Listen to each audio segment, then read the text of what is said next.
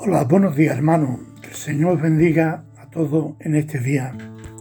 Quisiera leer un verso en el libro, en la epístola de los Hebreos, capítulo 11, verso 8 dice, Por la fe Abraham, siendo llamado, obedeció para salir al lugar que le había de recibir como herencia y salió sin saber a dónde iba.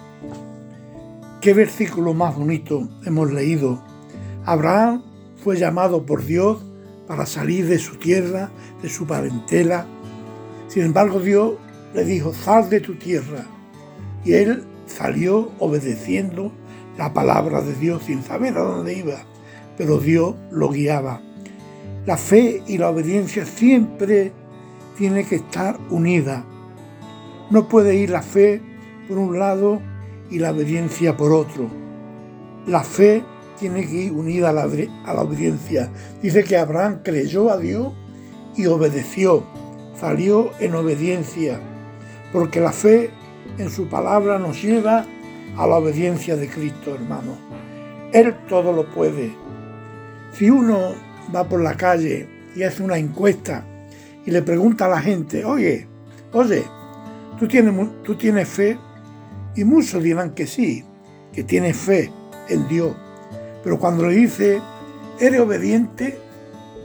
Ya mucho dudaría en decir que, que es obediente.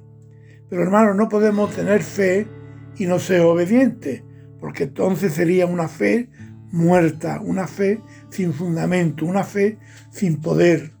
Por eso, hermano, cuando creemos en Dios, tenemos que obedecer, porque la palabra de Dios nos enseña. La obediencia a Dios es uno de los deberes supremos del creyente. Tenemos que creer y obedecer, porque si no obedecemos, no podemos hacer que Dios haga su labor en la vida la obediencia es muy importante. ¿Qué pasaba con los sacerdotes los gobernantes de los tiempos de Jesús? ¿Qué le dijeron a los discípulos? No queremos que predique la palabra de Dios. No queremos que enseñéis a la gente. Pero Pedro dijo, no podemos estar callados de lo que hemos visto y hemos oído. Los religiosos no querían que los apóstoles predicaran la palabra de Dios.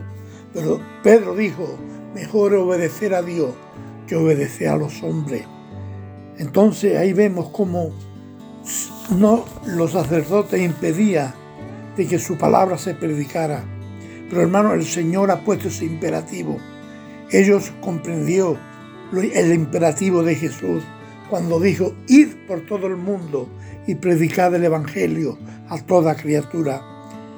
Ese es el mandato que el Señor ha puesto para la iglesia también en nuestros días. Tenemos que creer en su palabra.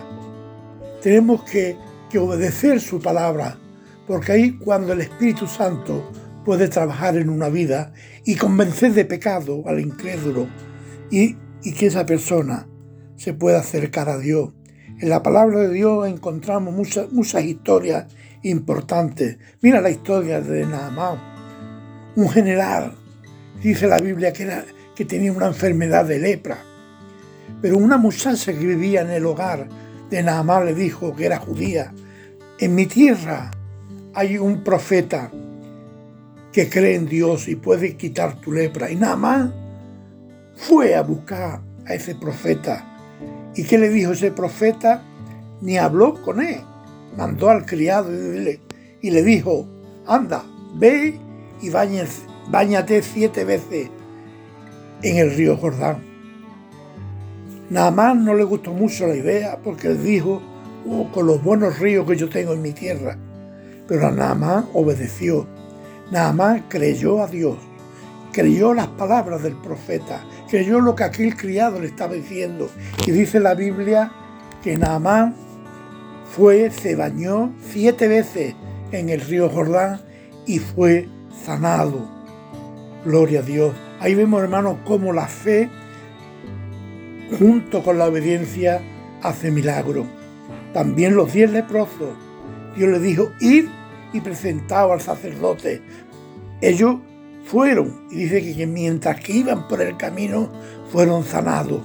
Y solamente uno volvió a darle las gracias a Dios, pero ellos creyeron a la palabra de Jesús, obedecieron y hubo un resultado. La fe tiene que ir unida a la obediencia. Dios le bendiga en esta mañana y gracias por todo.